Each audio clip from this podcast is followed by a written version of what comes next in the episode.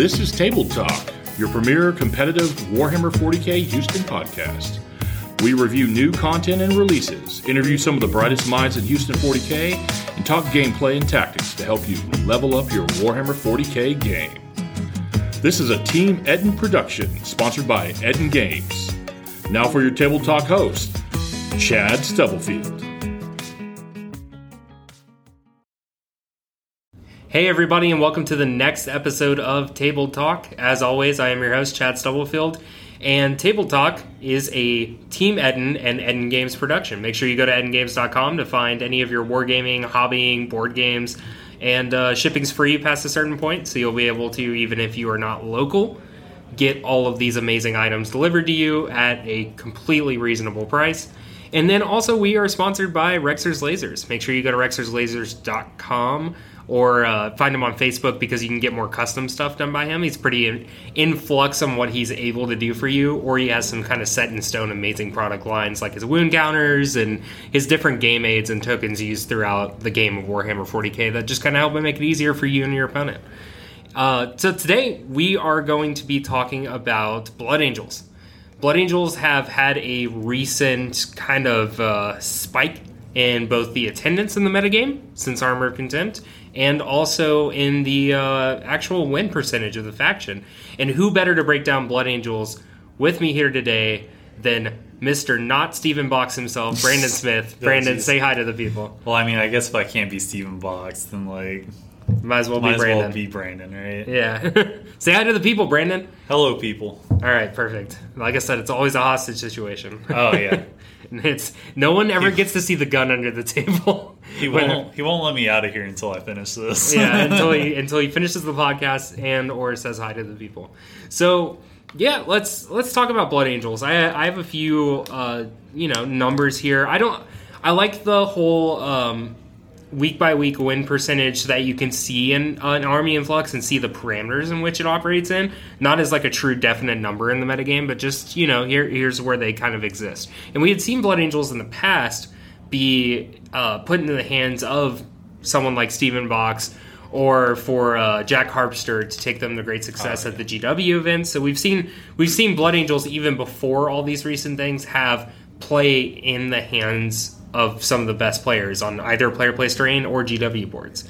So the we the recent win rate before Brandon dives us into just Blood Angels in general, we had Blood Angels five weeks ago had an win rate that weekend of forty percent.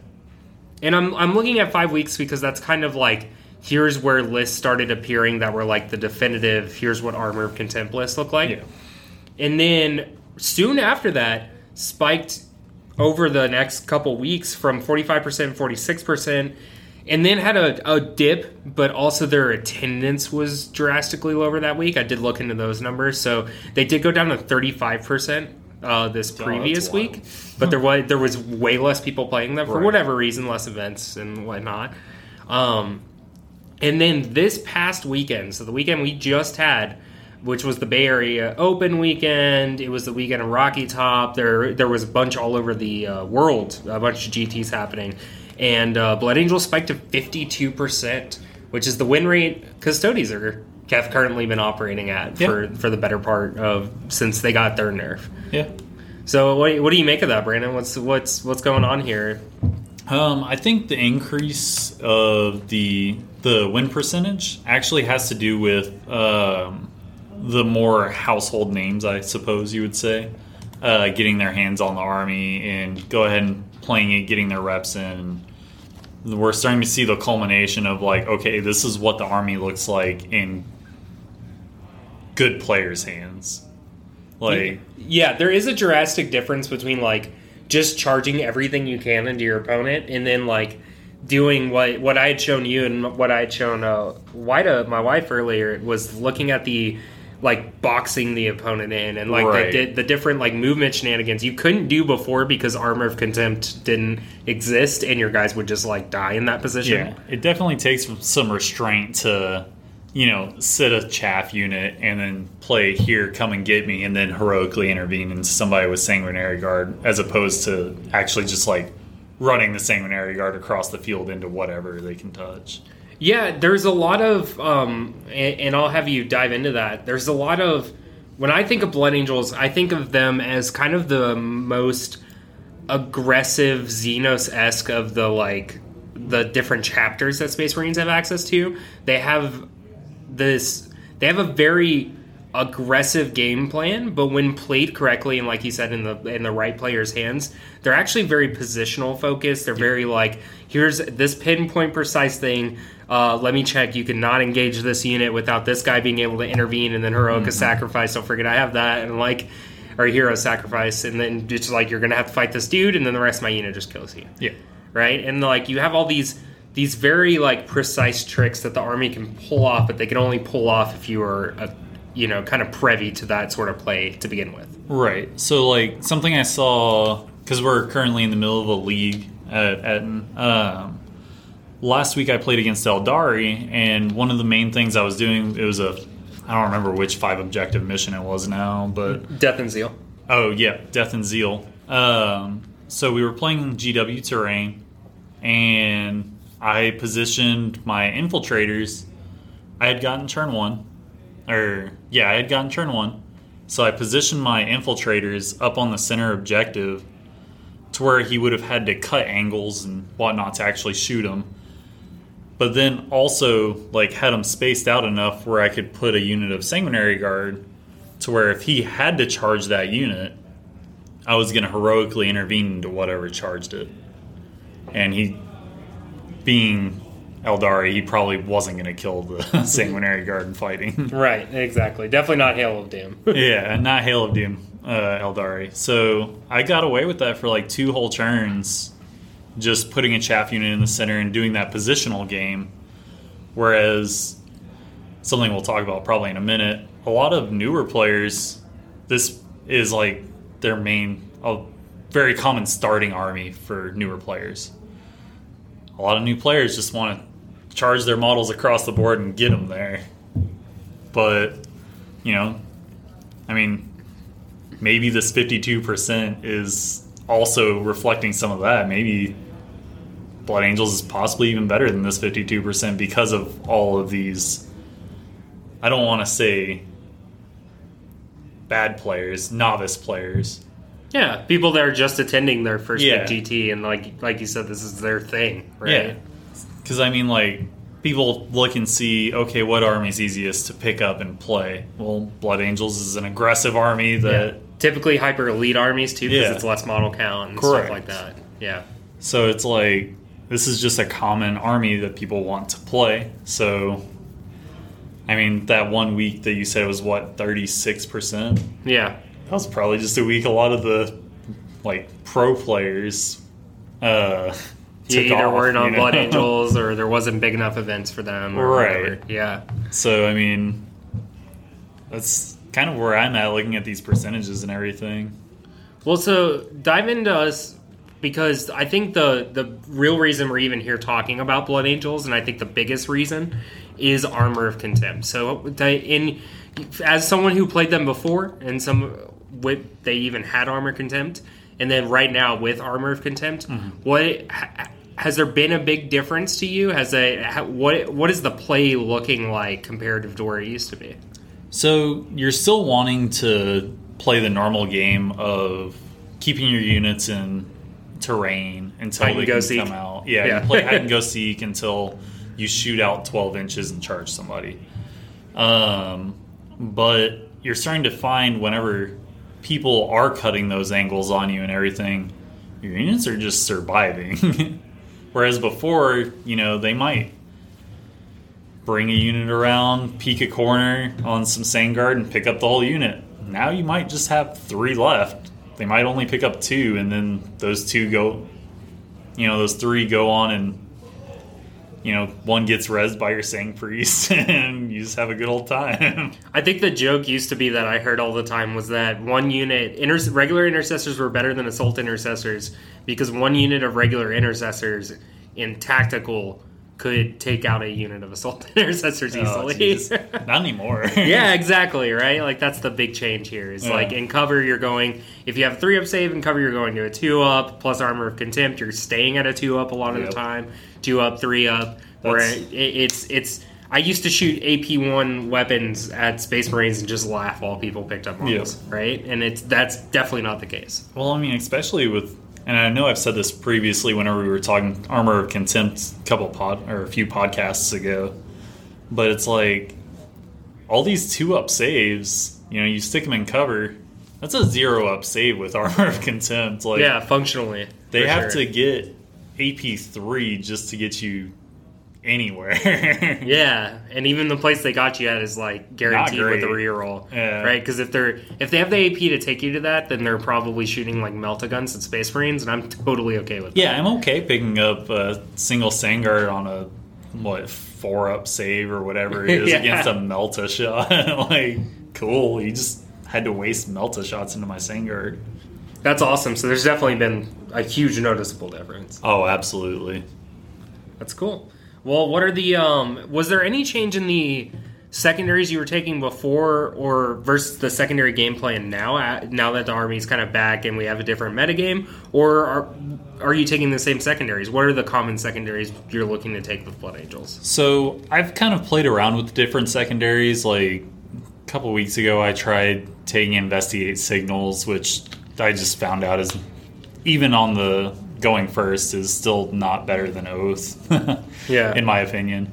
Um, I mean, a lot of it's still you can still play the engage game if you want to play engage. You can still do oath. You can still grind, you know, because you're a hyper aggressive army if you choose to play that way. Yeah, if someone's grinding you, you don't have models left. Right. so you take grind. I mean, um, you can even take the uh, behind enemy lines. I found that one to be kind of interesting recently because whenever you have Death Company, they can just be in your opponent's deployment zone turn one. That's Well, explain to people who may not be p- familiar with Blood Angels how how are the Death Company able to do that, and why do we see Death Company always taken as a unit of one in Blood Angels? So it's always as a unit of one because of Forlorn Fury, which is a one CP strat that allows you to pre-game move the unit's movement. So if I have uh, Death Company Marines with jump packs, they get to pre-game move 12 inches. And most stratagems, are like only nine. Right. These guys are scooting. Like they're going somewhere. And then if you mix it with things like the uh, Sanguinary Ancient with uh, Wrath of Baal that gives another two inches of movement, and you string them out, bring the furthest one 12 inches out, and then the closest one right inside six inches of a little bubble of a few characters. You get them into Assault Doctrine, give them plus one to hit, and re rolling all hits with Thunder Hammers just and then you can move them 14 inches out because you still keep them within six inches of the Sang Ancient. So your first turn, they're moving 26 inches. That's insane. Yeah, just moving that much. yeah, that's before the charge. exactly without Yep. advancing. yeah, you have a 38 inch threat range, turn one with Death Company. So, what I've found a lot of the time though is you sit down, or well, stand at your table, you go over your list with your opponent, and you tell them, okay, just so there's no gotchas, I pregame move these Death Company 12 inches. And you sit there and watch them tank for a good minute while they figure out how they're going to stay out of 38 inches of your Death Company. right. Which is the the answer is that they're not Well, on so- most missions. They're not on most missions, but at the same time, it makes them play this really scared of it.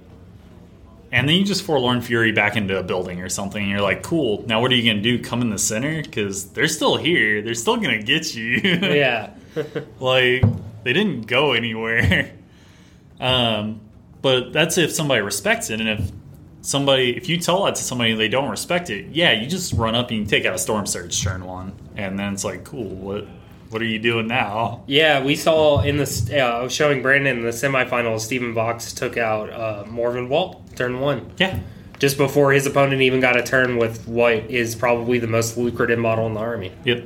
It, it's huge. It's big I've game. had opponents not respected with dreadnoughts and everything after I've informed them of what I was gonna do. well, because the know? easiest thing would have been to just wrap Morvenn Vahl, right? Like you can't stay out of the threat radius on a quarter board, but you could have just put units around her to where she can't be charged. Right.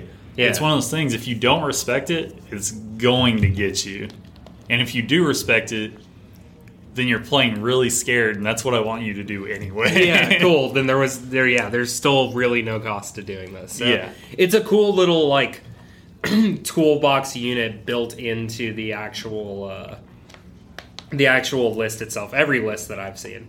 Um, so as far as the secondaries go, how do you feel about retrieve Nachmund data? Because we were talking about it, and there's there's a lot of people that take. Uh, almost every time I've seen these Blood Angels players that win on stream, it's just it, it seems like they're auto take. So it's very interesting because, like, at its core, Warhammer is a points game, right? Yeah, Like, you have to score your victory points. This is how you're going to do it. Um, I, I think this was actually one of the secondaries that kind of flips whenever you introduce Armor of Contempt, because Blood Angels also have access to a stratagem called uh, On Wings of Fire, so you can pick up any jump pack unit uh, and then put it back down, deep strike it the following turn. So I think that is kind of where you get more of the um, R and D play, where you can go use your sanguinary guard, take out a unit, and then they don't die. So you just pick them up out of that corner, put them in a corner to R and D the following turn, and then if your opponent still doesn't deal with them, they go out and do what they do. You know? Well, so I Camilleri was talking about it because his his co-host for Bay Area Open kind of questioned it, mm-hmm. and he didn't bring that up. But what he brought up that I think is very interesting is oftentimes if they feel like they're lacking like a good third secondaries, yeah, good players will take retrieve Nachmund data as like an auto eight in their head because Yeah. it allows them to do the end of game math faster, which allows them to know where they need to stop their opponent. right. Right? So it's like if I'm just comfortable getting an eight on this, then I I okay, now let me look at your secondaries. And where can I I- stop you so we're either at parity or I block block you below those points. That's interesting. Yeah, so just taking it as like a set in stone, like I'm, I'm gonna get this number. Yeah. In five turns I'll get eight. Well, and we'll talk about lists in a little bit, but I think that's where a lot of these uh, units of exactly seven sanguinary guard are coming up. Yeah. Because I feel like, okay, if your opponent shoots, takes two out, and you're playing a sanguinary priest, you res one, and then you're at six, so you don't have to roll for it. Right. Or if you're at five, you have what is it, a 13% chance of failing it. Yeah. That's not that bad. Yep, my Yeah. dire Avengers like to do it, but go on. Yeah, well, you know, The few times I've played Eldar, it's really convinced me to play Harlequins. yeah. but I, I, I, I can agree with that, and I, I think it's a very interesting, um, just a side little like non Blood Angels related thing that I, I feel like good players do a lot is to just be like, I, I'm gonna take this because I at least know how much points it's worth, Right. right? Which is understandable. So, kind of like oaths. yeah, oaths. Um, Like I'll get is like an eight to ten on this, you know? Yeah, banners is like that sometimes. It's like cool. I'll like get these three turn one. Maybe they'll whittle me down to two. So then, like, you end up with like ten or eleven guaranteed, right? Yeah, absolutely. So I wanted to bring you on here to help me discuss these uh, these amazing kind of Blood Angels lists that have Yeah. been popping up. So um, for anyone that doesn't know, the first one we're gonna we're gonna go over we're gonna go over three lists today that uh, thankfully were very different in stylization. But Right. have a similar core to them, which is going to be good for anyone that's looking to get into Blood Angels, or if you're playing against Blood Angels, we can discuss that core in like, okay, we already talked about the Death Company, right? Like, there's a unit, there's one unit in all these lists, Right. right? And then we'll start to, as we go through, see the similarities between the lists. So, There's a lot of similarities, but a lot of dissimilarities as well, which is fascinating to me. yeah, well, and I think the the non similarities are trying to accomplish the same thing. It's just the players have different opinions on how you accomplish Right. it. Um, so first off, we have Sweet Lou's list. So Sweet Lou is based out of Texas. Um, super awesome guy. Seems like a super fun guy. Y'all may know that he played on the final game uh, against Nick Nanavati at the Dallas Open. yeah. So uh, as I learned a lot from that game. yeah, as as it goes with Blood Angels versus Eldari, um, Eldritch Storm happened, and he failed a bunch of charges, was left out in the open. Eldritch Storm happened, and Welcome uh, to Blood Angels, kids. You fail your charges. yeah. so here is Sweet Lou's uh, 18th place at the Dallas Open, which could have e- he could have easily been second or third oh, absolutely. had that had things gone even slightly different. Yeah. So 18th at the Dallas Open, and then he also got 27th at Alamo, which was a, another big Texas event that had just happened. So I, I, what I would say are two very successful runs for an army that hasn't really even been towards those spots for I just while. want to comment on something. Man, there's a lot of Texas events. There's a there's a lot more to come. I There's know. so many more this they year. just keep adding them. So- just keep adding more. So, uh, in Sweet Lou's list, we have uh, we're looking at a battalion. We have, and I think more often than not, that's what you're going to be looking at. Um, the troop tax feels a lot less bad. So when, when I talk about troop tax, what I mean is that there is uh, Space Marines troops are traditionally not worth their points. Correct. Uh, with Armor of Contempt and Blood Angels, so getting the extra efficiency out of some of these units, Right. where you otherwise wouldn't have because of the extra attacks and plus one wound, then now now we're talking. Now we're talking about it being worth its points Right. because it's still the same points as it is in Salamanders. right. Yeah, I like it a lot. So he, we have a battalion. We have Commander Dante. We have a Sanguinary Priest with Soul War, Soul Warden and uh, a jump pack and Rites of War. Um, Rites of War is going to give the the aura of uh, objective secured. And then, uh, so what's Soul Warden, Brandon? Because we're going Uh, to see that a lot. Soul Warden, yeah, Soul Warden should always be in your list, especially with um, Eldari running around.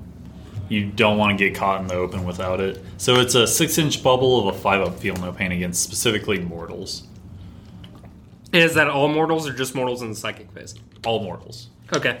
Yeah, I like that. Um, so very very big response to the metagame. And then we have another sanguinary priest with the armor Indomitus. Um, just kind of bare bones on the sanguinary priest. I'm, I'm, I'm going to pause during the list when I kind of need an, something answered by you, Brandon, because it's best to discuss as we go through. But the uh, why why I already know the answer, but why put the armor Indomitus on a what is a very cheap character? So, eh, so it's a very good cheap character is the reason. Right, And you and you know wh- whether you agree with it or not, you know what he's going for. I know what he's going for, and to an extent, I can agree with it. I personally wouldn't play it, um, but I see what he's going for. So he has one kitted out to where he gets the free revival every turn, so he gets to bring him model back for free every turn with one of them, and then the other one, it allows him if the first one gets killed or something like that, he can still spin for the strat to go ahead and do it with the other one. yeah. Like it's fine.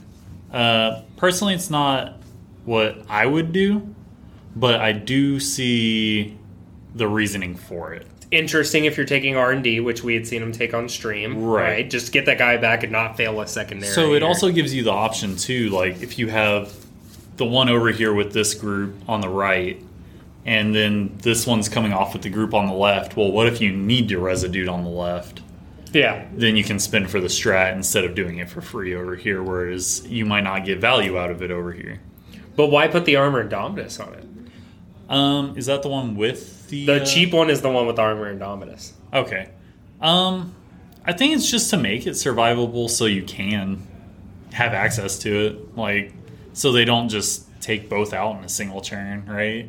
So I, I'm of the opinion, and uh, just seeing how he played on the stream and stuff like that, I'm of the opinion that he's using this sanguinary priest uh, because it has the correct keyword to six inch heroic, correct? Um, I Because it's sanguinary. don't know if it has the actual sanguinary keyword. I would imagine that it does. Hopefully, Well, so it I looks like a very similar model. think, yeah, they all look a lot alike. Uh, that's why I brought my codex with me today, so that I could make sure we were getting everything right. So. Okay, so it has to be a sanguinary guard unit. So let's double check and see. I don't think it has the sanguinary guard keyword. It does not. So okay, it does not. So it does get a regular three inch heroic because it is a character, Right. and then the R you have this wonderful stratagem we talked about, which is or at least named earlier, where you could spend a command point, and your opponent must put all of their attacks into a character. Correct. And if you map it out correctly and you prepare for this, then you can basically make it to where they fight this character, and that's when you pop in that fight phase the armor Indomitus three up invuln, mm-hmm. and suddenly they've done nothing because they charged a unit that they thought they were going to at least somewhat efficiently trade into, and now they're trying now now they're playing the game of three up invulns. Right. Which is wild, but you know.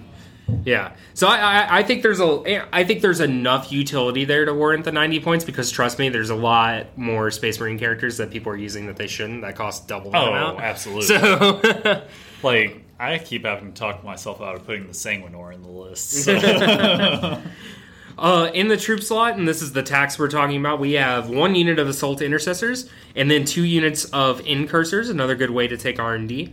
Um, And then we have a Blade Guard veteran squad. So the Blade Guard veteran squad has five Blade Guard veterans. Um, then we have a company champion, and the company champion has uh, hero of the chapter and the Imperium sword. So break down this little seventy point character for us. so I didn't realize until today it was 70 points. Yeah, so I feel like it's just a unit that's a cheap beat stick. Can trade on his own. Can trade and on his own. small stuff. Yeah, Uh, you warn your opponent about it. Hey, look, this guy can do this. Then they worry about it and try to kill him. And you're like, cool, you didn't kill my 150 point Sangard unit. You killed a 70 point single model instead. But I mean, it's so it's a company veteran, right? company champion. Company champion. Okay. So yeah, I mean, it's built up just to be a beat stick, um, cheap beat stick that trades well. And then he's given it the Blade of Triumph, which to me that's a that's a war gear option. Uh, maybe that sounds like it's something maybe because it usually has a to- master crafted pow- uh, power sword. right. I don't think that's a uh, war gear thing. I think that might be a relic from the base Space Marine book that I'm just not familiar with. Okay, I'll let you look out for it, and I'll keep going through the list.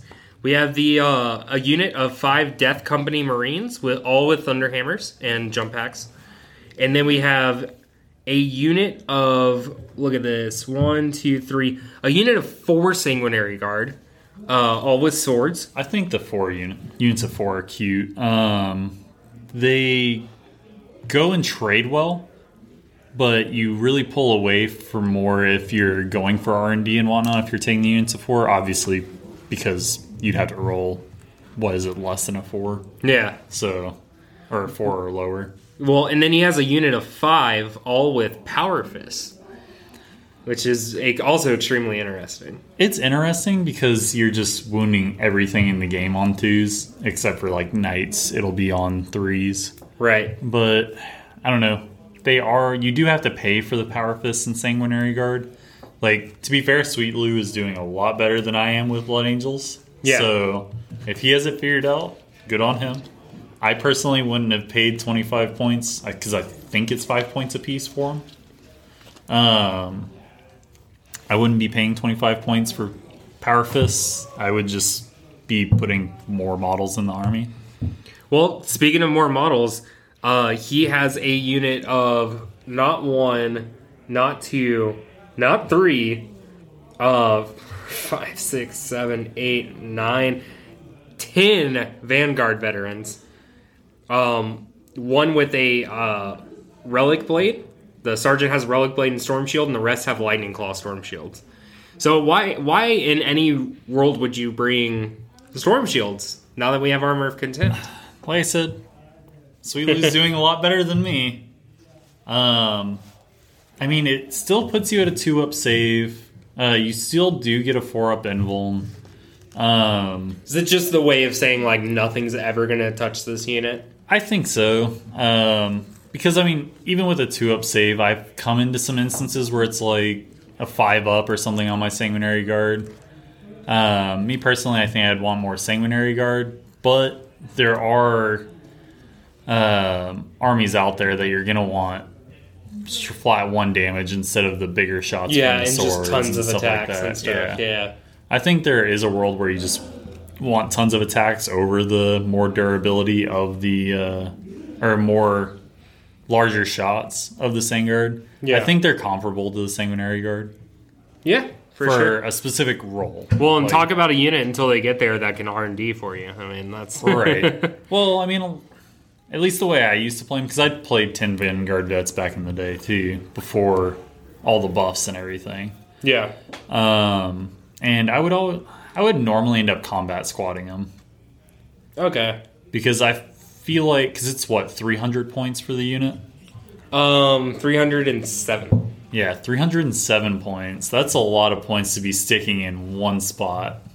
Yeah. So Yeah. Maleceptors eat these, yeah, and they don't even like directly target them. They're just like, ah, three mortals, three mortals. yeah, they're just mortals." around and they just die to Maleceptor. So it's like I don't know. I think their durability is comparable to Sanguinary Guard, so that's kind of just fine. Um, and then you do just want the number of attacks opposed to the Sanguinary Guard. That's fair. Um, next, we have a unit of five Devastators with an Armorium Cherub. All the Devastators only have grav cannons. Yeah. Um, so that's going to be the, the high AP one damage, right? High AP, one damage. It's two damage if your save is three or better, I believe. Yeah. It's something like that. Yeah. So if you're like shooting into other Marines Right. whatnot, it's exactly where it's a high AP and two Right. damage. Yeah. And then he, uh, to top it all off, he has a Whirlwind. So, uh, talk to us about the, um, the whirlwind real quick. So why why in any world would you take a whirlwind? So I was really off of the whirlwind because of the line of sight changes, but I found out that you can just put the uh, gun on it that has two d six shots, and you're just fine. Um, so you're specifically taking it for the stratagem that um, I'm terrible with stratagem names. I should probably be better about it. I'm not. Uh, so uh, Space Marines specifically have a stratagem whenever you target a unit with a whirlwind with a weapon that has blast, so you can't do it with your storm bolters. It has to be with the little top gun. Um, you can turn off if it hits. You turn off their Overwatch. You uh, they fight last, and there's always a third bullet point that I never remember because it just almost never comes up. Um, I guess I can look that one up too because I already admitted that my codex is right here. um, but it's really strong, especially into one shooting armies because of obviously turning off Overwatch. You're gonna want to do that as much as possible. So uh, while you're looking for that, I actually found the um, the blade of triumph for the company champion. Okay, what is it? Because I found the burning blade. I didn't find the blade of triumph. It's it's a uh, it's a company champion specific relic. okay, So uh, a normal Mastercrafted Power Sword is plus one strength, minus three AP, two damage. The Blade of Triumph is plus three strength, minus three AP, three damage. that's kind of cute for a 70 point model.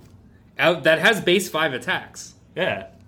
Yeah, that's that's really oh, man, good. Company champions have base five attacks. Yeah. I just never played with this model. Yeah, dude, company champion. Yeah, get on you, sweet Lou. This looks like the truth. yeah, that, that's actually really. For seventy points, I there, I, don't really think there's like anything cheaper in the Space Marine Codex. like I mean, scout squads, but like they're Yeah. not doing that. servitors. That's wild. Okay, we're in the finally in the right area because I also just hate the way that uh GW, GW structures sets- their yeah. books. Yeah, it's ridiculous. Okay, so for the so the whirlwind strat is suppression fire. It is use the stratagem in your shooting phase when a whirlwind model from your army is selected to shoot till the end of the phase. Each time that model makes an attack with a weapon with that has the blast ability. So, like I said, you can only do it with the top gun. None of its other guns have blast. Um, if a hit is scored, so it only has to hit, doesn't have to wound then until the start of your next turn, the target cannot fire Overwatch set to defend. That was the third bullet point. Yeah. Because that, they're normally dead by the time that matters. uh, because, I mean, they can't overwatch, so, I mean, they're not holding steady. So, Right. So the whirlwind, even though like no line of sight shooting is not as great since the FAQ and and all that, uh, the whirlwind is really and has always been used more so as a tech piece. Right. Yeah. It's to unlock the strat. it's just always been to unlock the strat. Yeah, and no no Overwatch is a very it it's a thing that like dark harlequins just do. Like that's their one CP strat for being dark. Yeah. Like Space Marines are willing to pay like a heavy support slot X amount of points Oh, yeah. and then a command point every turn to just to do this, you know. Yeah, so I've never actually looked at the points on the whirlwind because I've never. I think it's a 135. I believe it is 130. 125. Is it 125? Yep. Oh yeah, because it for some reason in uh, Battle Scribe, if you put it in your list, it starts off with the um, 10 point cost launcher instead of the free one. Yeah. So I always see it as 135 first. So I don't know why that sticks in my head. But what do you think about uh, Sweet Lou's list here? Like I said, he's obviously been having success about it, or success with it. I like the Devastators. I think they're a very direct response to uh, other Armor of Contempt armies. Yep. And that's kind of the game plan you're looking to to attack or at least have play into. you. So that's kind of the journey that I've been personally going through as a Blood Angels player. Like trying to find a shooting platform that isn't crazy expensive and does the job it needs to do. Shoot things off the center, which grav cannons do that pretty well. Yeah. Um, and they're only 135 points. So they're Yeah. much cheaper than a Redemptor. cheaper than a Redemptor, definitely cheaper than Plasma Inceptors. Yeah. That are just going to kill themselves anyways. Yeah. Ah, Sometimes. That's an opinion. Yeah. um, but yeah, so I mean, they do the job they need to do. Um, they shoot something off of a center objective. That way, you don't have to dedicate one of your melee units to go take something off that objective. Yeah. I like it, and I think that you've touched on a good point already, which is that, like, A, I do think he's a little light on Sanguinary Guard. Um, but I think that the biggest journey and the biggest question is how do I have a shooting platform?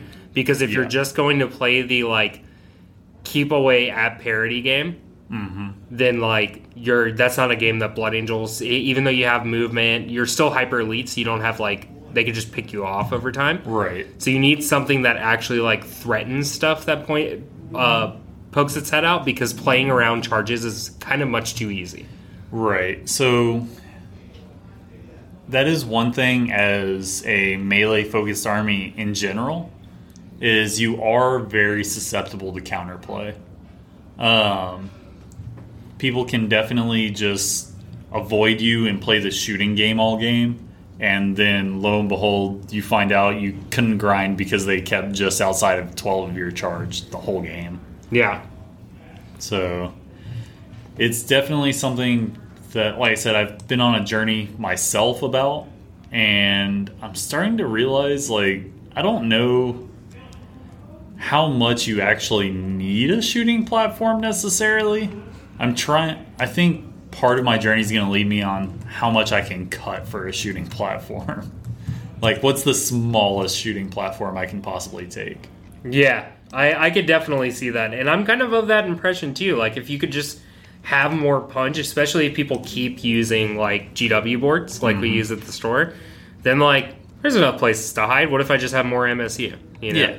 What if I have more MSU? What if I go ahead and just play more chaff units like a land speeder storm and a scout unit?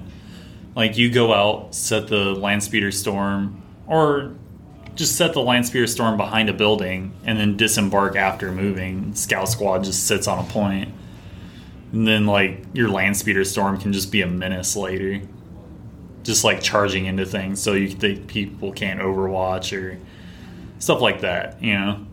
Yeah. or even a second it acts also as a second chaff unit that you also after they kill the scout squad cool now i have the land speeder storm there now you have to dedicate things to this other chaff unit So I had pulled out uh, the next list I pulled out here was Alejandro Lopez's list. So this is from the Andorra GT, which uh, ended up having somewhere around 75 people this past weekend. And uh, Alejandro, congratulations, finished fifth. So Very nice. yeah, super awesome finish. And uh, I already had to look something up. So let's let's start it. We have another battalion here. Uh, we have uh, in the first HQ slot Astorath, and I had to look up why even remotely take Astorath. And now that I'm looking at it, uh, I think I that wasn't super impressed by him. I'll have to take a second look at him, but well, I was gonna say now that I'm looking at it, I would have to say that this person very much so just enjoys lore. Because Oh, for the points value, I am I'm not super into this as a pick, but it is very cute. Um, and it's definitely I feel like people are going to ask you constantly what it does, and your answer can just be nothing, and you're technically correct. So massive doom. Oh, is this just like a litany that has not the same effect every turn? yeah, Oh god, I hate these. One model and destroyed each time a model in that unit makes at one to the attack's hit roll. Yeah, it's not bad ability. So you'd also have through a two through five, you can add. Uh, Add one to the hits. So basically, if something, if you roll a one, if something died, every, everything else gets plus one hit. No, no, no. If you roll a one, it destroys one of your models. Oh, oh, that's not good. Oh god. And then a six is models in that unit have a four up invul, and each time a model in that unit makes a melee attack, you get to add one to the hit roll. Like you just pray you don't roll a one the whole time, right? So it comes base with the Soul Warden uh, Warlord trait, but he, uh, it is he does not have a Warlord trait on it. Okay. in his in his list. Um, Right, so he didn't make it a uh, what is it, hero of the chapter or whatever. no, Okay, so it doesn't have a world. So it doesn't have the. he does have uh, Dante as his warlord, Okay. And then he has a sanguinary priest with the uh, and it is the chief apothecary, selfless healer, uh, and then it has teeth of Terra. So I really think it's cute when people put Teeth of Terra on the Sang Priest because What does that do, and why is it cute? so it replaces the chainsword. I believe it's more strength. I know it's more AP. And instead of one additional attack, it's D3 additional attacks. Okay, So it, it's an upgraded chainsword, which that's what the Sang Priest has. So it does make him a little bit of a beat stick for the late game. Um, I still don't think you want to be sticking him out like that unless you absolutely have to. man, Space Marine characters are so expensive. I'm not like looking at lists. I'm like, this sanguinary priest costs 155 points. Why? Well, because jump pack's 30, I believe 30 or 35 points on it. Jeez. And then the um, uh, upgrade to make him the uh, chief apothecary is like 35 points as well. Yeah, remember when it was like five at the beginning of the edition? Oh, yeah, that and they were like, "Wow, this was a mistake. Why did we do this?" Yeah. Remember when people could re- re- uh, res Invader ATVs? Oh man, the good old days. Yeah, what a time to be alive! Like the only time Invader ATVs saw play. Oh, so it's not D3 extra attacks, it's just flat 3 extra attacks. Oh, that's sweet. So normally chain swords are strength user, AP minus 1, 1 damage, and then give you one additional attack. Teeth of Terra, which in my opinion is one of the better relics in the book actually. Like if you're not taking Armor and Indomitus or anything like that, then Teeth of Terra is actually something to think about. So it's strength plus 1, which brings him up to strength 5, which in Blood Angels with the plus 1 to wound is a pretty big breakpoint. Um, AP minus 2 instead of AP minus 1 in Assault Doctrine, that's AP minus 3. Flat 2 damage with 3 extra attacks. Yeah, that's really good. Yeah, That's it. Just turns him into like a little mobile. He could actually clean something up on his own if he had to. Oh yeah, I mean I've had to use the Sang Priest like towards the end game because you normally keep them pretty protected, and then like sometimes you just have that one unit that has like one or two dudes left in it, and the Sang Priest has to go clean them up. This makes it where he can just pick up a whole unit if he had to. like, Yeah. Uh, so in the troop slot, we have two units of assault intercessors and then an infiltrator squad. So instead of one uh, in Lou's list, we had seen one assault intercessor squad and two incursor squads. Uh, this player has opted for two assault intercessor and one infiltrator squads. Um, we have the uh, all Thunderhammer five man unit of Death Company Marines. Oh yeah. We have a uh, Gatling Redemptor Dreadnought, which That's interesting. So wait with elves running around. I think and Tyranids, it's actually pretty cute. So I had to build a Redemptor, and like as I was putting it together, I was about to glue the plasma on, and I was like, "No, I got to get magnets for this, just in case." yeah, I, I could see an argument depending on the metagame for either or. Absolutely. Uh, and then we have a unit of Sanguinary Guard with swords. Uh, actually, this unit is mixed. So this unit has um, this unit has three Inferno pistols to two bolt guns, and then this unit also has two axes to three swords. So I'm gonna double check and make sure the Inferno pistol is what I think it is. Because It's a melta pistol. It's like a Yeah. Harlequin melta pistol. Okay, that's Yeah. what I thought because Dante has one automatically. Yeah. and it's hilarious. And then the uh, there's another unit of five sanguinary guard which has the um, it's what it's three inferno pistols to two bolt guns, and then uh, same thing two axes to three swords, and then uh, we have another one that only has What? What are yeah the it's kitted out the same way. What are the Inferno pistols on? Are they on the axes or on the swords? Um, the inferno I mixed. Oh, that feels so weird. it, it is very it's it's very odd. Uh, maybe they have a hard like by model rule at Yeah, this event. Like, I don't know, Sorry, man. man, you glued it on there. Like, yeah. um, and then we have a three man Eradicator squad. Okay. Yeah, I, I can kind of dig the eradicators. So eradicators have been up there with for me in the way of like what my shooting platform is going to be. yeah, Um, I mean, honestly, it's been between devastators, eradicators, the dreadnought, and inceptors. I've already tried the inceptors and dreadnought. Um, Do you feel like this player is a little heavy handed by going Redemptor Dreadnought? And I think so.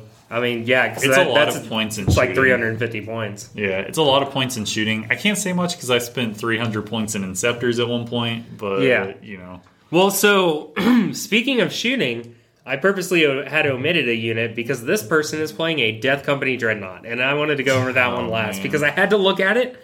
Uh, so the Death Company Dreadnought is very cool. It, he has double heavy flamers on it, which in the um, uh, in turn one, if you, I guess if someone's thinking about charging you, they shouldn't because they are heavy. Oh, that's really cute. So I just remembered. So I think it'd be cute to play this over the Redemptor. I don't think playing both is correct, Yeah, but that's my personal opinion. Um, because Death Company have a natural six up feel no pain, and you can spend one CP to have put it up to five up feel no pain. Oh, that's cool. So as long as they have the Death Company keyword. Yeah, That's so, Uh, man, I don't remember. Does the Death Company Dreadnought have minus one damage like the Redemptor does, or no? I'm not sure on It that. Would it right be an there. ability? Yeah, I'd say Yes, right they do. Duty Eternal. there. oh man, So the Death Company That's Dreadnought cute. also in this person's list has Blood Talons as its combat weapons. Um, the Blood Talons, I had to look this one up, is a five point upgrade over the Furioso Fist. The Furioso Fist is times two strength, so it goes to strength 12, minus 3 AP, 3 damage.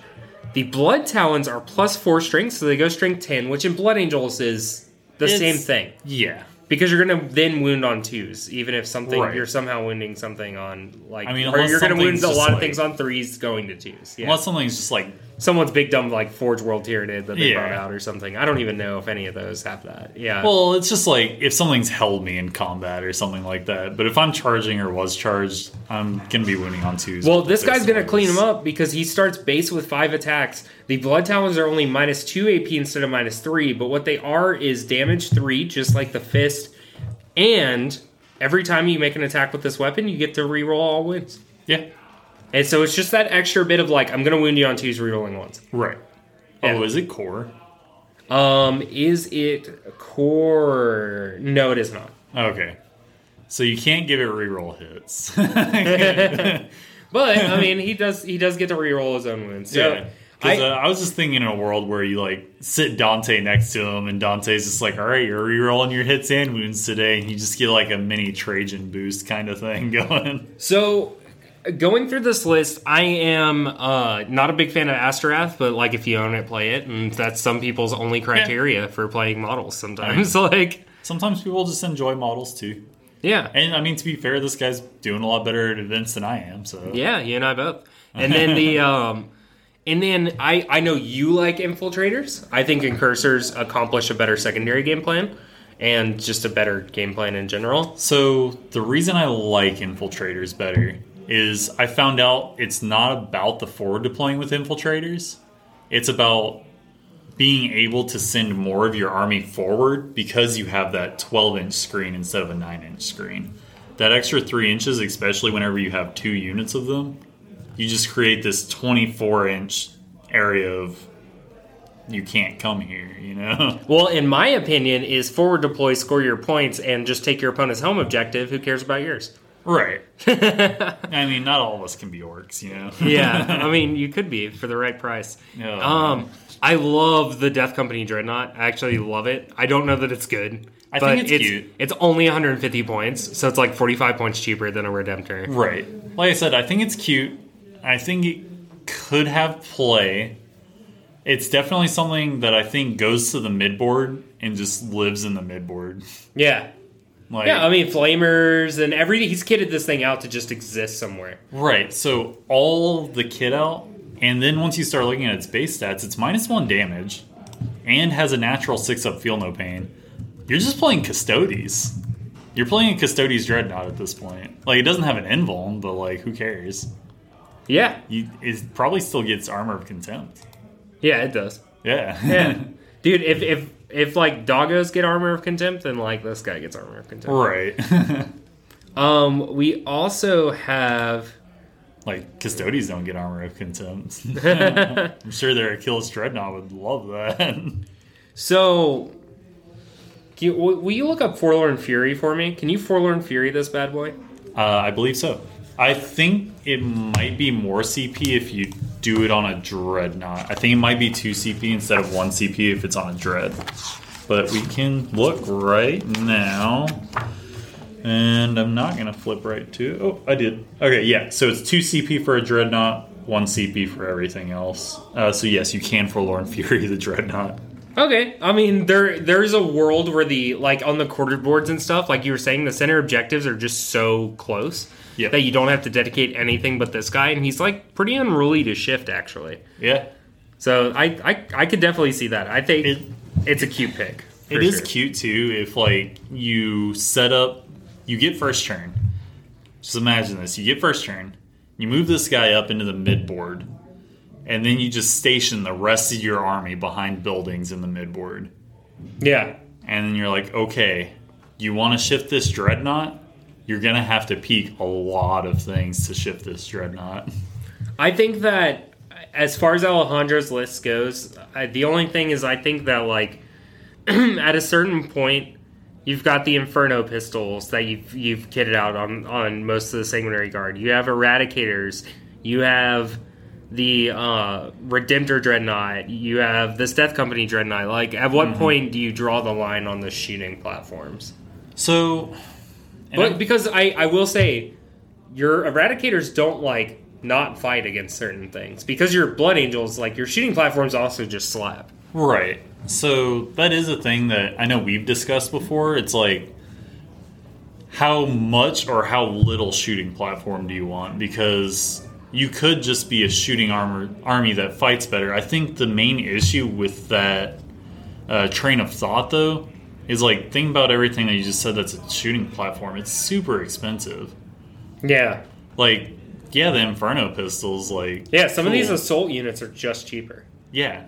like you just play base Vanguard and everything and like cool, somebody brings three of the um what are they called? The uh Alpha Necrons. They you can only do three wounds to them a phase. Oh, C'tan shards. Yeah, cool. They bring three C'tan shards. You feel bad about that, but Who's bringing three C'tan shards? They would legitimately have to take triple patrol to do that. Yeah. Because you can only take one per detachment. That's what I'm saying. yeah, but that would be so deep. if That's so much CP.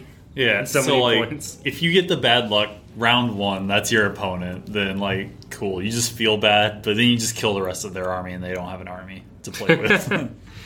Um, again, big congratulations to Alejandro. We're just going through these lists to explain to you like your options when it comes to. Oh, absolutely. Blood Angels have this like, like we said, the core that we've already seen, and you're about to see in Stephen Box's list. Yeah. It's there's there's this repetitive core, and then it's backed up by these different choices, and we're seeing these people do functionally.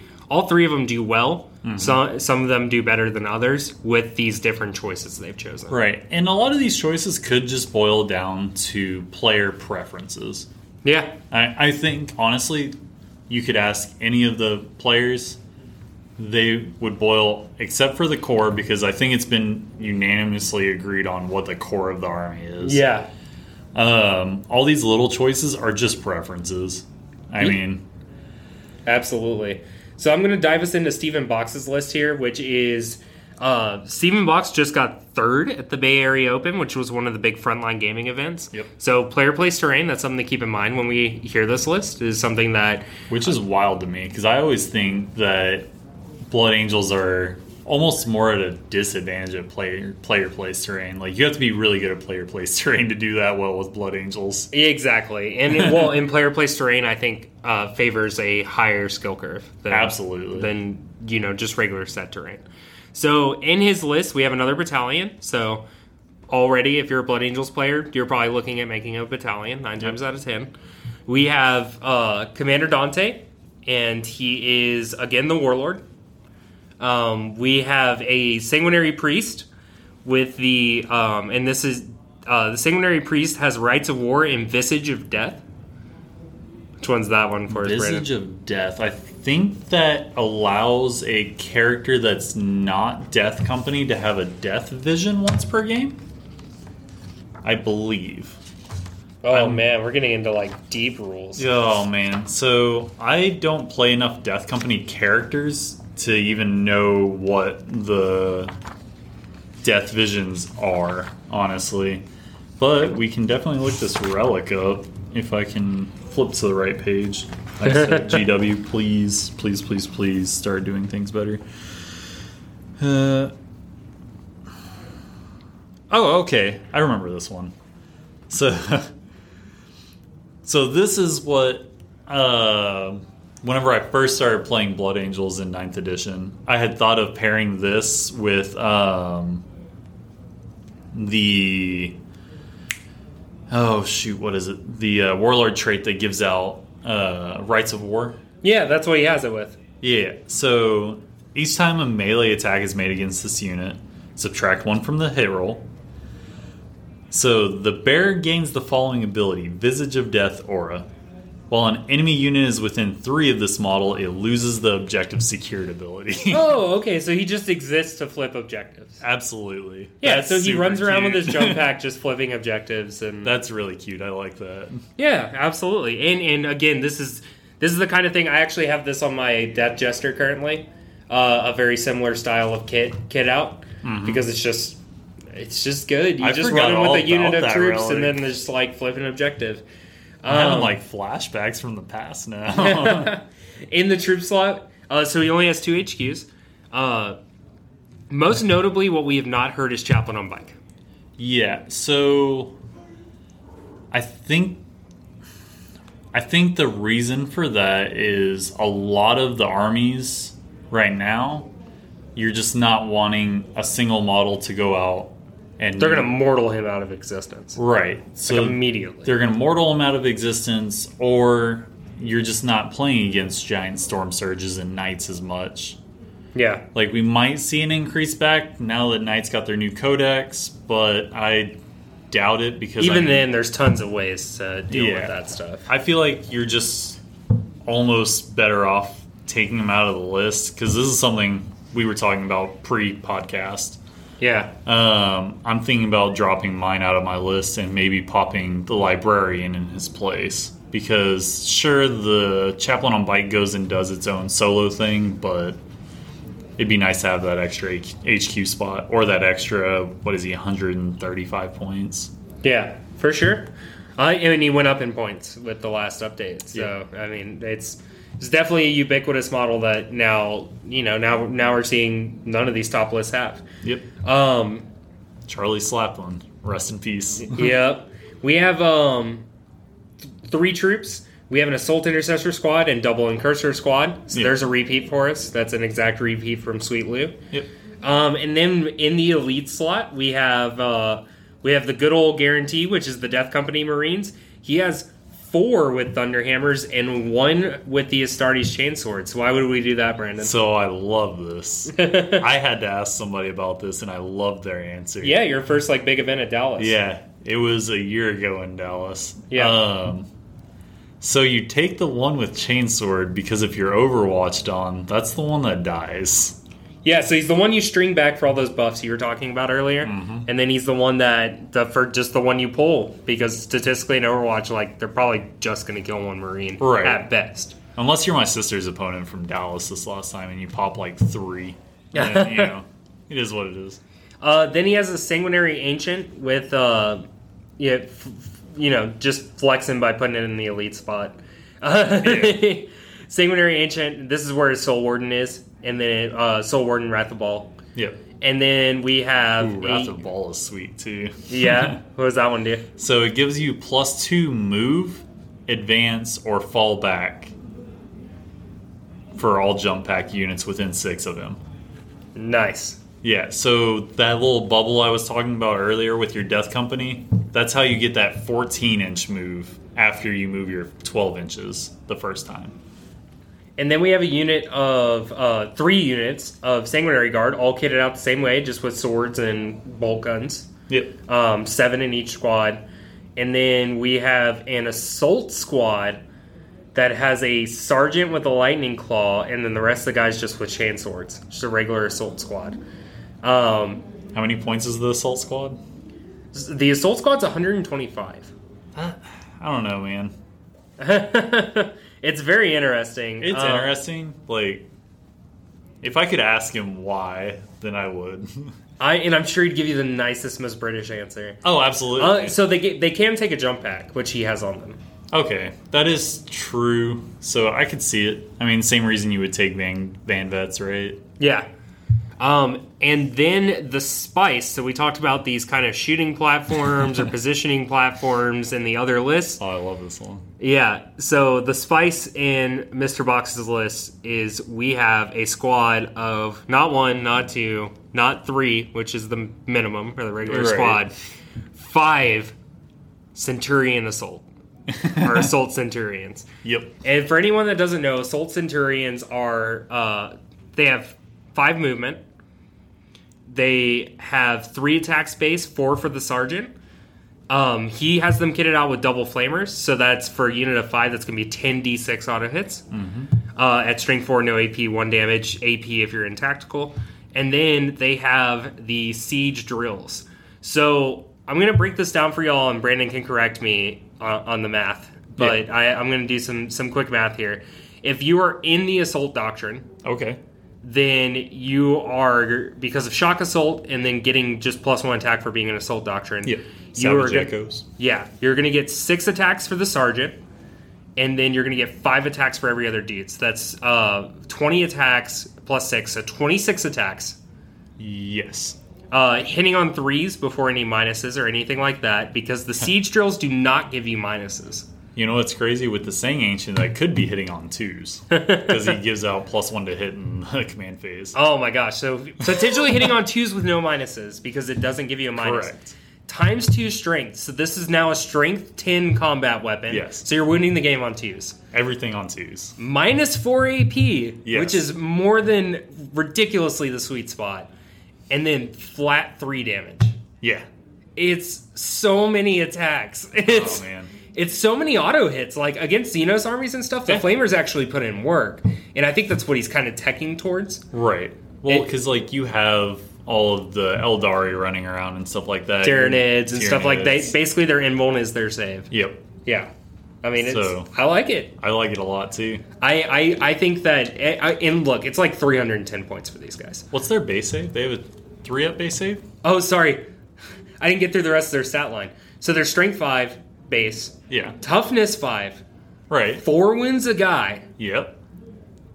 base save of a 2 plus. So These dudes are good, right? so they don't have a storm shield, so they still get armor of contempt too. Correct. yes. That's insane. Assault Centurions, dude. Because they have a four up invul. Huh? Because they have a four up invul.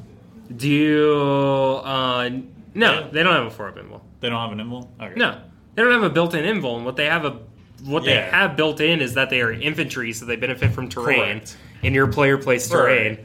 Sorry, I just thought you had said they had an invul. I was like, wow, this is insane. I need to buy some now. Well, no, they're but they're they're pretty But ridiculous. And if you're still pretty strong. if I you're mean- crazy enough to play six of them, they actually also combat squad. So if you don't want to R and D with them, then you can just like separate them into two Yep. threes, and they just go around like crapping on people. I don't think you R and D with these guys. Like, I mean, you can first turn, yeah, first turn, yeah. but it's I mean, just don't roll six. but I I I I love these guys in this list. I think they fulfilled the role, kind of like we were talking about, like against certain armies they can shoot, mm-hmm. but these guys are really just here to like. What I saw him doing a lot of time was like screening the rest of his army Right. with them before he's ready to then just jump over them and go out and send Yep. people out. Because these guys say, "What are you going to do? Charge me? I have flamers." Even if you turn off Overwatch, I am toughness five, four wounds of base with armor of contempt, and a two up save. They're they're like this is a real unit, and honestly, so for a squad of five, we're looking at twenty wounds. Yeah. We're I mean they're just a knight for three hundred points. Yep. like, Yeah, but that's the thing too. This is 300 points of your army. They're dedicating to five models, which I've been in that position with eradicators, inceptors. Like, I get it. yeah, At this point, I'm just used to if I want a shooting platform that's going to stick around, I'm going to be spending 300 points. Well, so I, I, I hope someone's able to, if you can, post for us on uh, on the Reddit uh, comment thread of this podcast or like Facebook if you found the pod wherever you found the podcast. Put a comment in uh, if you know the answer, because Stephen Box said that he was keeping a kill tally that he would release of how many units these guys took down. oh man, I'd love to see that. Yeah, and I, I didn't I didn't get to hear the number. Yeah. of what it was at, by the end of the event. But I know that going into the semifinals, he was smiling about it because it was already a very high number. Oh man, they, they seem legitimate. Like, And you get like you get the plus one to charge, and like yeah, there's there's just a non-zero amount of things Well, there I that mean- make them more efficient than. the plus one to charge might as well be like minus three to charge because I still never make my charges. It's I I really this is the only like spice in his list. He's found the points by not having too many Correct. characters. Um, and then the rest of his list is centered around, and it seems like for this event at least, he was like, I'm just going to spend most of my thought process on making sure my half of the board is everywhere where I need the terrain. yep. And then because of my movement and being these jump pack units, I can pivot from my half of the board better than most armies. Correct. So as long as my half of the board has good coverage, I could care less about what's on the other half of the Yeah. board. And that's the thing. I think if you're playing a melee focused army, to be fair, I think I've only played like one event so far that's actually player placed. Um, but I think you really want to get those um, buildings, so like the smaller buildings and stuff like that, Yeah. on that center line, like as far forward as you can, because you can shift from the ruins in the back up to those buildings and position your whatever sanguinary guard, death company, whatever you're sending over there that moves 12 to 14 inches. That way, next turn you're set up. You're like, okay, they didn't shift this from the center. Now we play leapfrog, send all this stuff over. Now we're good to go. Well, and if you watch that semifinals game, like Stephen, Stephen, what he does with the terrain, because it's the quartered board, it's Death and Zeal. Right. Because Frontline just is mad and just plays all the events, all the missions in a row. yeah. Because they do nine round events. That's and well, after the sixth round, he cuts the top eight. So like most people just do six rounds. Right. Um, I'm interested to see because Lone Star is taking a bunch of people. As side note, Lone Star is going to have a bunch of participants, and it's one of their first events that they're doing that is only six rounds, which means Okay. every round you probably need to score reasonably high. Right. Um, so I'll be yeah, just a little tidbit. If you're going to Lone Star, build that into your list. Just the ability to just score points. Right. Like, like you're you cannot lose, or you need to make sure you don't lose, which is always the thing we're trying to do. But you also need to make sure that like your average points Is no brainer is like 90 like this is kind of like the london gt where it was like everybody had to get a perfect 100 just to top four right. like every single round because they had like 400 participants. Um, but I, I, if you look at the way he deployed his terrain, he had pivot points, or what I would call pivot points. So he had his furthest uh, in the quarter, the closest quarter to him. Yeah. that's on his half of the board. He had a ruin just like smack dab in front of it. Yep.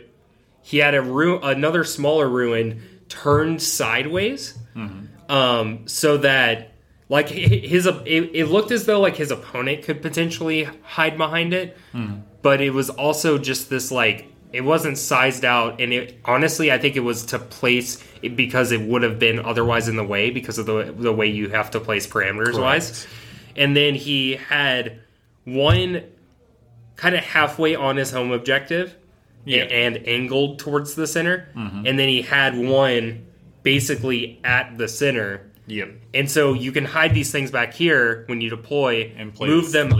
leapfrog game that I Yeah, you just about, keep yeah. leapfrogging over terrain pieces that continue to hide you Mm-hmm. until, like I said, you get to the middle, and then you're like, cool, now my threat radius is the board. Once I'm at the middle, my threat radius is the board. Right. Uh, the- at least the rest of the board. Yeah, that's that's something I had to realize back when I was playing Custodes pre pre nerf. Yeah. And I would do that all the time with uh, GW terrain. It's like, okay, these bikes are going to sit behind these two buildings in the center. Mm-hmm. And now you want to try to shift anything in the army, you can try. And cool, you didn't kill the bikes. Now they're coming for you because I can just go wherever I want.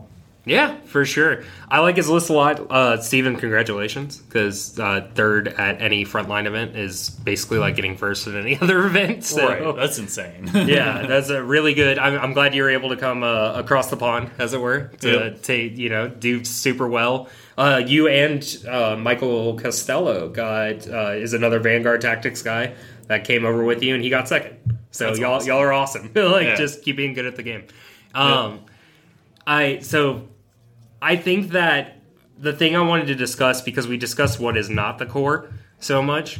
I think the core is easily and uh, if, if you're looking to get into Blood Angels, you're already a Blood Angels player and you're just trying to figure out how to make a list. You're going to start with Dante because I think Dante just does a lot for what he is. So the reason I have Dante in there, I used to play a um, chapter master Yeah. with a uh, thunderhammer because that was like one of the things that could get close to slapping as hard as Dante does. Mm. Which Dante slaps reasonably. Oh, if you ask Sweet Lou, you just take a company champion. Right. that, that is super spicy, and I Yeah. might have to look at seeing, finding 70 points in my list. Yeah. Um, the only thing is I got to cut an elite slot. Oh, yeah. Um, but shoot, where was I? I got Dante.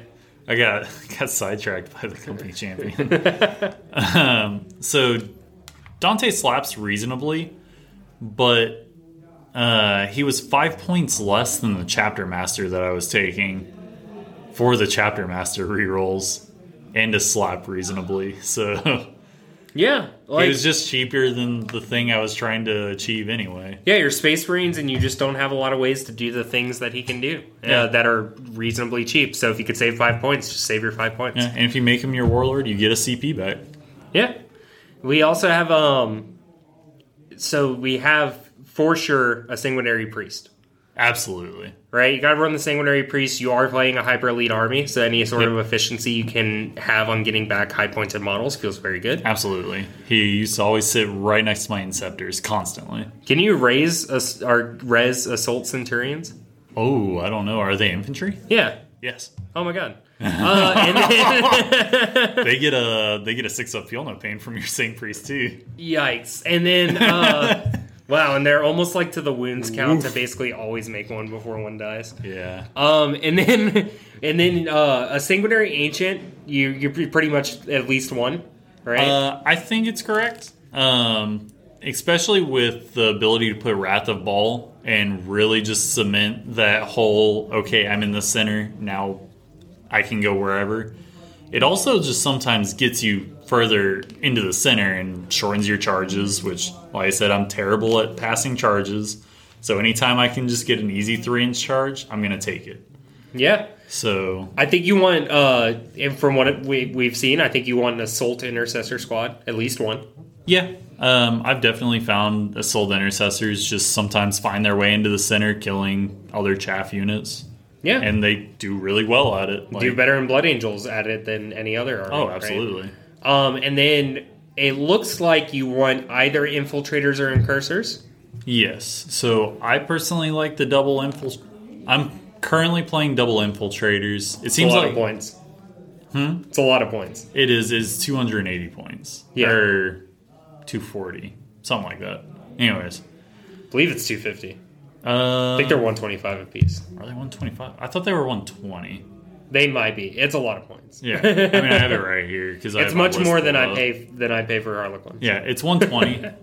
well, I mean, with your upgraded swords and everything, that's pretty much an assault intercessor squad. But Yeah. you know, whatever. You know, we're just paying the taxes. Uh, so I currently play two infiltrator squads. So you can spend an extra 10 points to give them the Helix Gauntlet. Yeah. Um, most of the time, I only do that if I just have 10 to 20 points sitting around. Yeah. Um, but I personally like the infiltrators because I like to screen my backfield with them to where I'm not having to dedicate anything else because I feel a lot of everything else in the army is wanting to move up. Yeah. And I just, it's a hyper elite army. I can't afford my sanguinary guard to be screening out somebody's deep strike in the back. Well, and I think that um, I think that swords on Sanguinary Guard are back in fashion. I think we're looking at definitely two units, maybe definitely three if you can I- fit them. I think three. Like, if you don't have too many preferences that get in the way of you taking three, I think you take minimum three. Um, anywhere between, I think if five and up is the sweet spot. Yeah, I feel like that's where you're killing almost anything in the game, and I think that's where you want to be with a unit that's going to cost you what is it, 160 points. Yeah, I mean, the, they they I've seen it. They pretty much trade into anything. They have that two up save, so armor contempt feels great. Yep.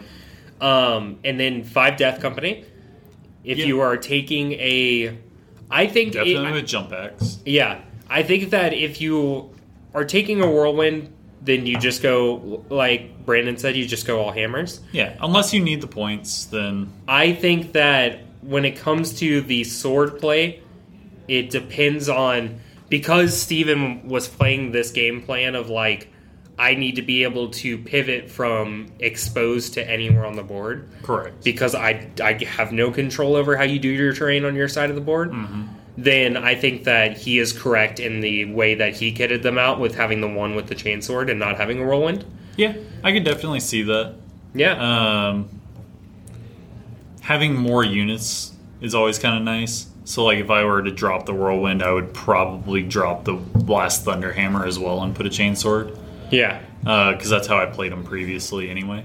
Yeah. Um, it's also something to consider if your play style is to where you're charging three to four units per turn, then maybe you go ahead and put the chainsword on the last guy just so you turn off Overwatch on one unit, but then you're running your Death Company into a different unit, you know?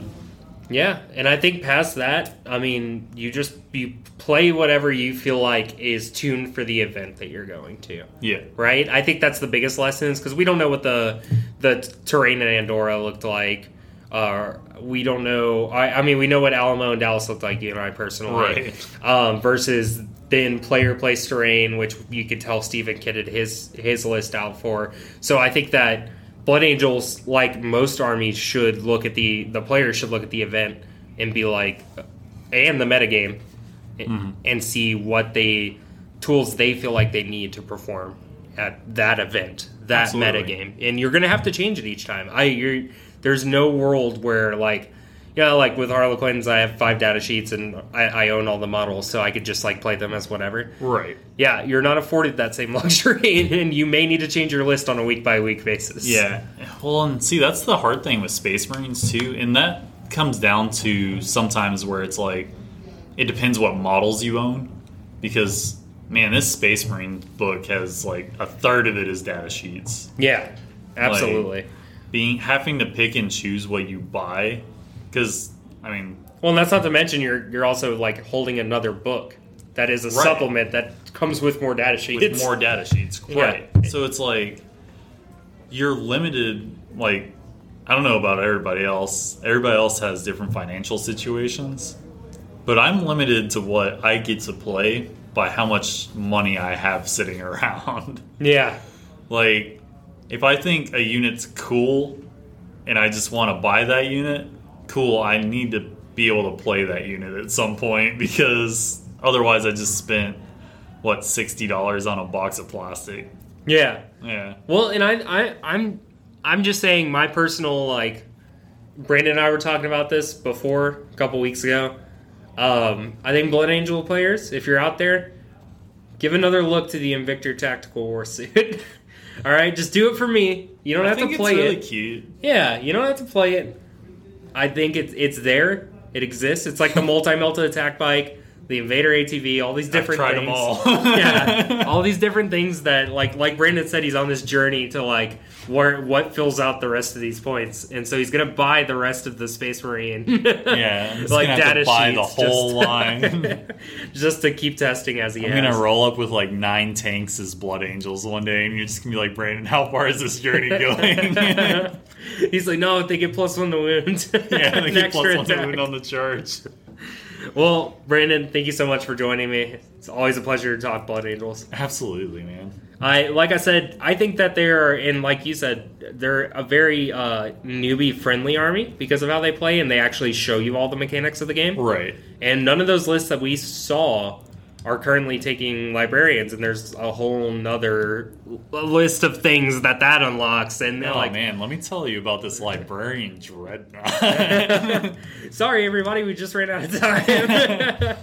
uh, no, but seriously, thank you for joining. Uh, thank you all for listening. If you want and have the means to, please support us on Patreon. It, it gets me out here. Gas is insane, as everybody knows. So, me being able to come out and do this in person with everybody uh, is when I live out in the country and I have not the best internet, is actually really nice. Um, and eventually it'll get to a point where it also helps the support the team and uh, we wanted to be actually have it as like a, a conduit to kind of just supply us with event entries or you know splitting hotel rooms and stuff like that to just Oh, keep us going and keep us engaged with the game. So if you find it in your heart to be able to support us on patreon look us up and that would be super awesome. And we'll actually start releasing uh, part twos to episodes or just general q and a's and Just stuff like bonus that. Episodes and stuff. yeah, so just extra content and uh, maybe even throw, d- depending on how big we get, throw in some Met and Dice. And uh, yeah, we can do some cool things for patrons. So check that out. And uh, thank you all for joining us. I'm Chad Stubblefield. This has been Tabled Talk. Thank you. Thank you for listening to Tabled Talk. Join us each week for more competitive Warhammer 40k content, reviews, interviews, and all around strategy discussions. This is a Team Eden production sponsored by Eden Games, located in Humble, Texas.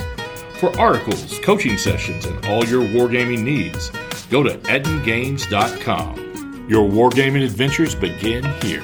edengames.com.